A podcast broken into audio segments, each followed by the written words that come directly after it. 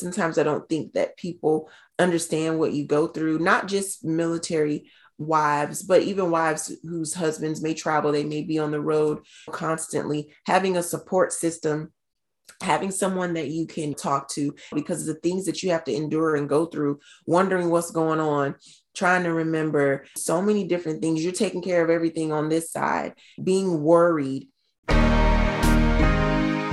Welcome to the American Mother's Mom to Mom podcast, a show that lifts, encourages, supports, and educates mothers to do their best in their awesome responsibility to raise, teach, and champion the rising generation.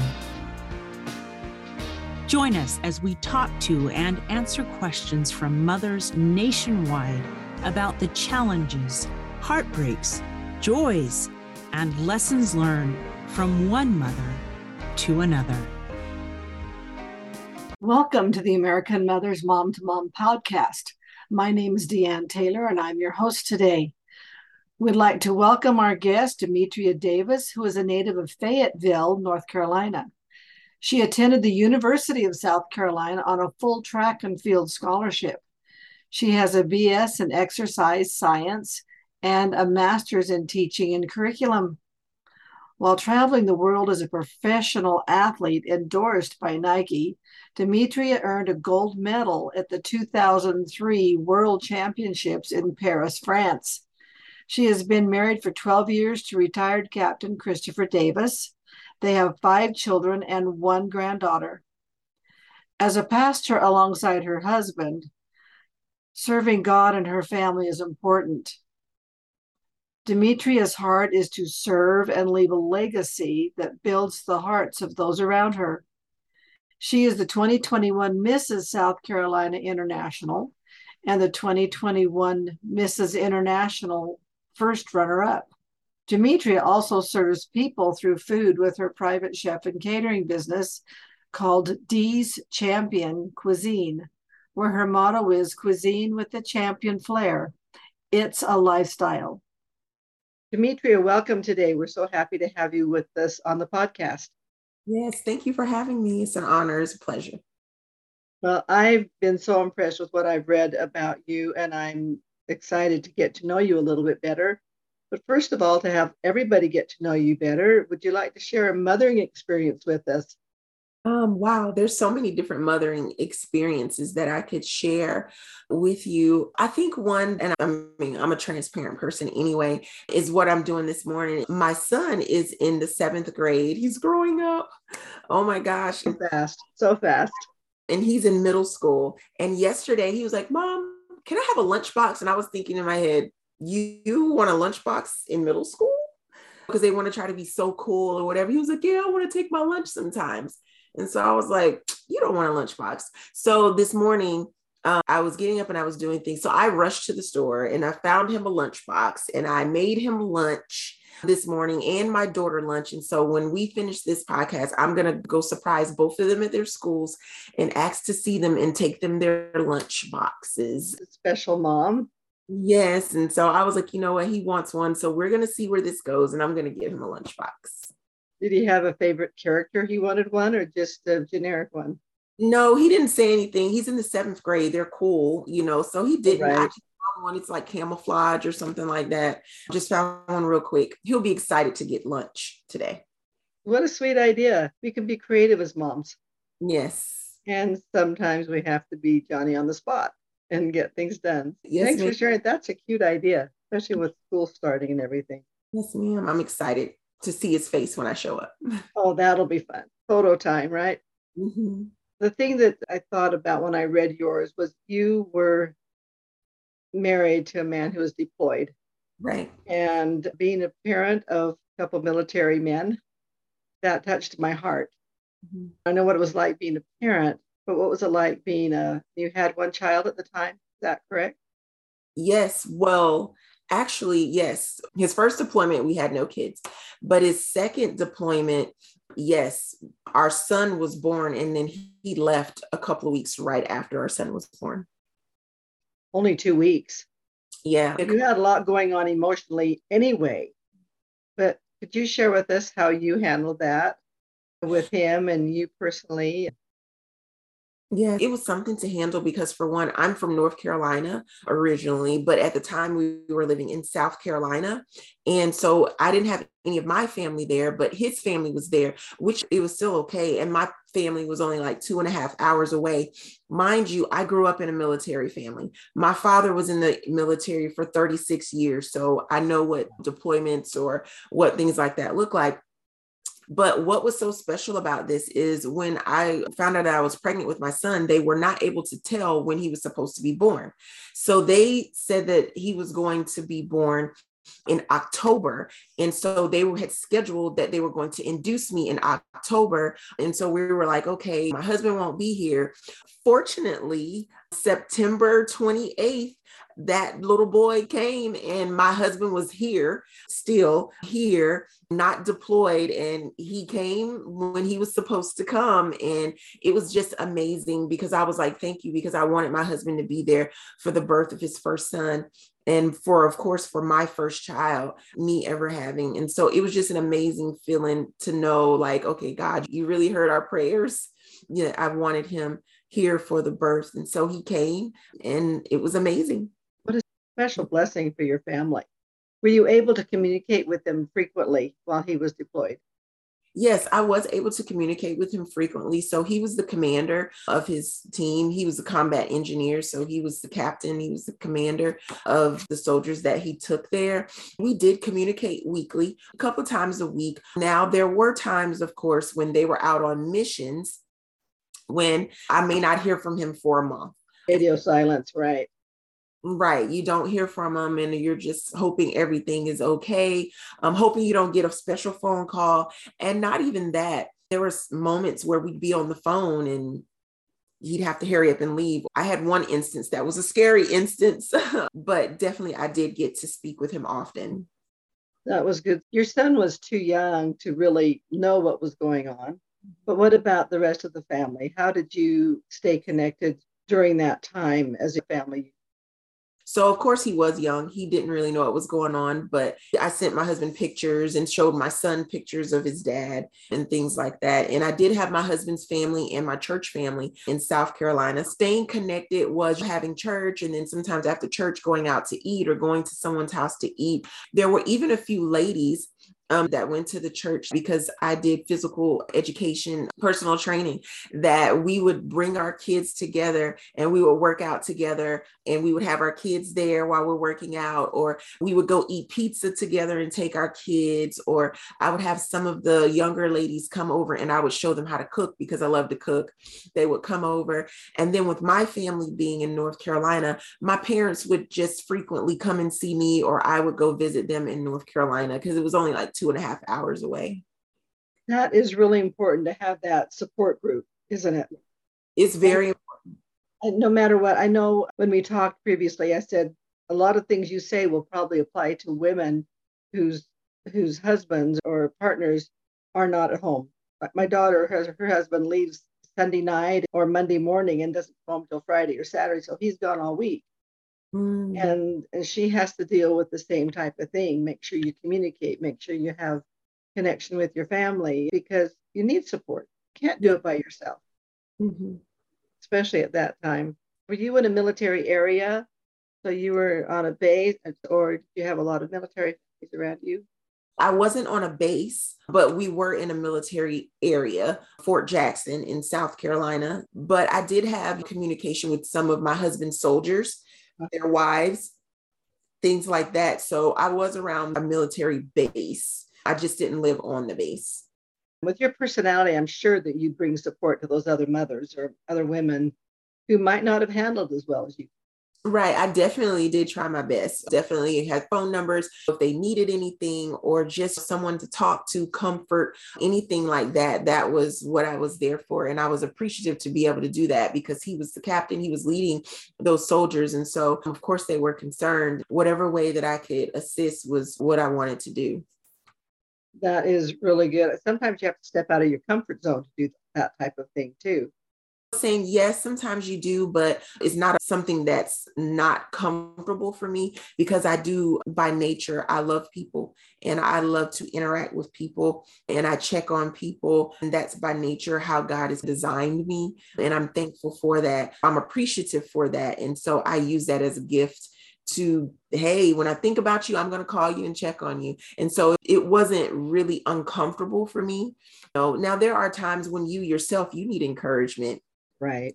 And so you just know what your purpose is and use that to keep going. That's really good. I'm sure the wives enjoy the commander's wife checking in on them. There's something about the commander's wife, the respect there. He's had the experience. Yes. And they appreciate that you care. Yes, ma'am. I think that's a good support. That's awesome. That's really good. We're going to take a quick break and be right back. Thank you. Yes, ma'am. On behalf of all the volunteers here on the American Mothers Mom to Mom podcast, we want to thank those who have donated to help make this a reality. If you feel like you can help maintain this podcast, please go to www.americanmothers.org slash donate and give what you can to help us continue the podcast. We enjoy bringing these to you every week and connecting with you mom to mom. Welcome back. We're with Demetria Davis, um, awesome woman.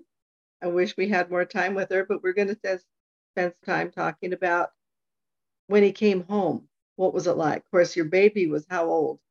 So he was one by then. So he was gone the full year. Yeah, just full year. Yeah. So when he came home, it was so special. It was amazing. Everyone was there to greet him and to see him. And it was so amazing because he would spend time with him. Funny, true story. I would go to work out or do whatever I would do. And so my husband would take our son to daycare in the mornings. And so what I came to find out is his breakfast in the mornings was fruit snacks and oatmeal cream pies. And so I was like, what are you feeding him in the morning? Did he eat breakfast? And he would tell me, I'm like, that isn't breakfast. That is a sugar rush in the morning. but I just thought it was so cute because that's what he would give him in the morning to eat breakfast on the way to daycare. That's so cute. That's their special time together, right? right. That was their special time together. Did he need some time to decompress after coming back? I know he's excited to see the family, but I know when my sons came back, they couldn't jump right into life. They had to take some time to step back and take it all in again because it's totally different atmosphere than when they were involved in the military. That is so true. He definitely needed time to decompress. I can remember several times, I can probably give you plenty of stories, but I remember just a couple of stories. I remember we went somewhere to eat maybe a week or so after he got back, and my husband left his card in the restaurant. Well, the person came to the car and tapped on the window, and my husband jumped. So that's hypersensitivity for him. I can remember we went somewhere out of town and we were going to get something to eat, and I wanted to try this new restaurant. And for him, it was agitating because he didn't want to go to that restaurant because he was unfamiliar with the restaurant that we were going to. I can even remember we went to the state fair and he wanted to go to the state fair, but at some point he began to sit and look because so many people around is so much going on and it's like okay all these people around i need to escape. I need to get away. So that was one thing is the re getting back into society getting back into on the normal scale of things and it's hard because when you have younger kids, they're really playful and they jump mm-hmm. on you. But one mm-hmm. of the mm-hmm. things that I had to try to explain to the kids was, you know, they like to go boo and they like to scare you. I had to explain to them, you can't scare daddy. You can't just come and catch him off guard because for him, it's hypersensitive because he's always so used to being on alert.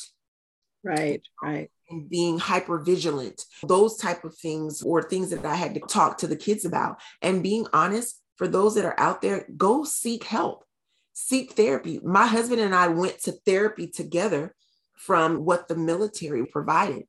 It was so helpful because it helped not only me understand but it helped him understand where i was at as well as him coming back and me being him on the home front.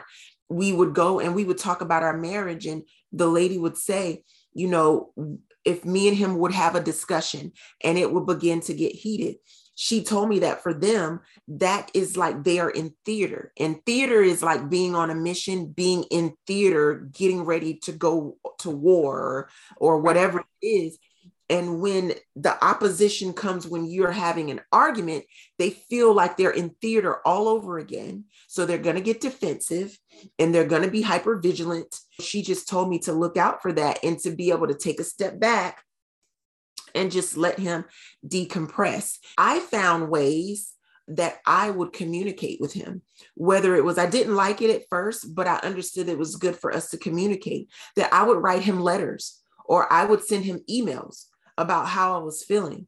And so instead of in the moment, us talking and him being very reactive, not physically, but reactive by just talking, and there are a bunch of going back and forth.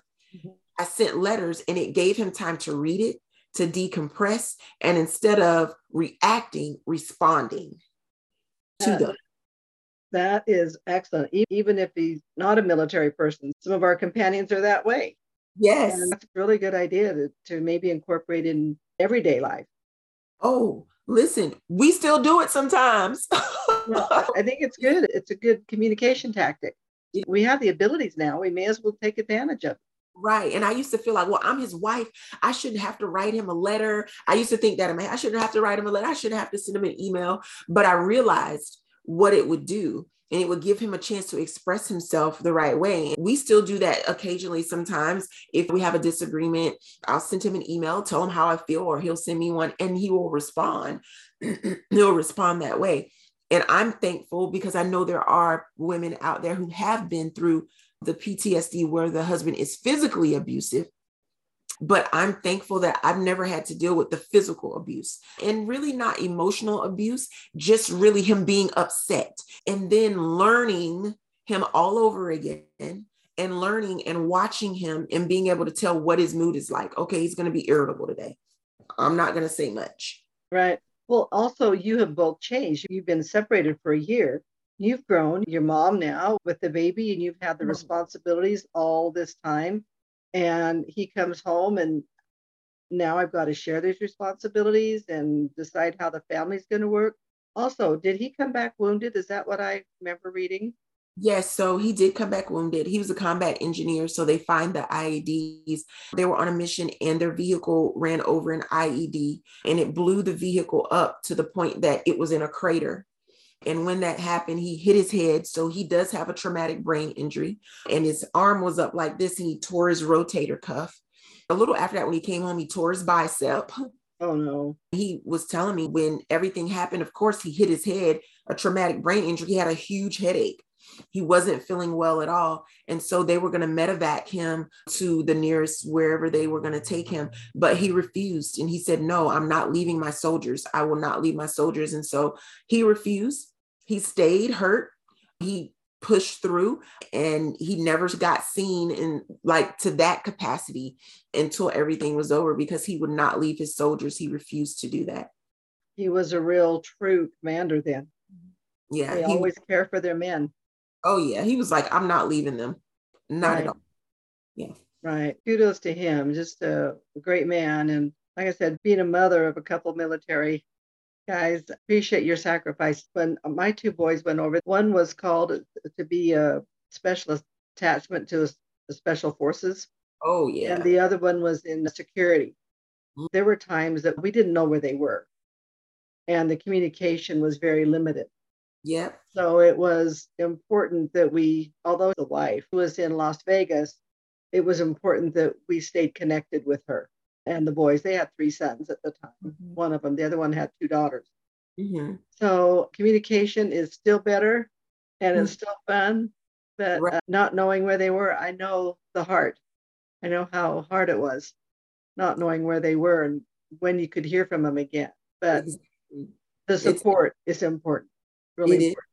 I think one of the, the most trying times for me is one day we were on the telephone and we were talking and someone i don't know how the systems are over there somehow someone came in through the phone line and they spoke another language and they began to speak and i could not hear my husband anymore And so I was like, Mhm. hello, hello. And I couldn't hear my husband. And this person just began to speak in whatever language. And then the phone suddenly dropped. My heart dropped because I thought my husband had been kidnapped. Yes. I was panicking, I was crying, and I was like, oh my gosh. And so it took 30 minutes. And then he called me back and I was crying. He was like, what's wrong? And I told him, I was like, because he didn't hear it. And I told him, I said, someone came through on the line and they just began to speak this other language. And I thought you were kidnapped. He was like, no, I'm okay. I was like, but you don't understand. I'm No. over here. and you may not hear it, but I hear someone with a totally different language. The phone drops, the call drops. I don't know what happens to you. Even on the phone, and you hear a big boom, and all I hear is, I gotta go, click, and you don't hear from him for another month. Wow. You know, Yeah. that's hard.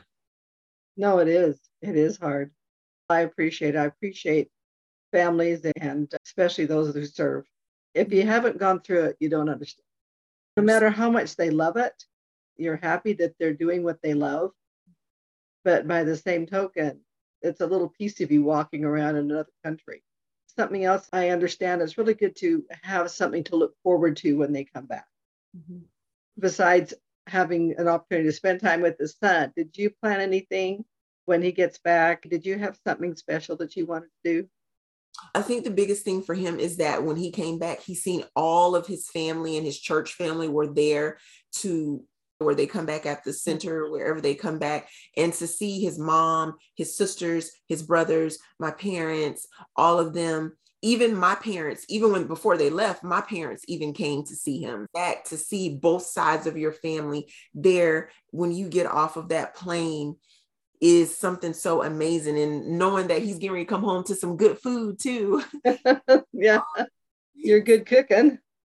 yes so he was excited about that yes most definitely My son uh, that went to Afghanistan, we found out when he came home where he went.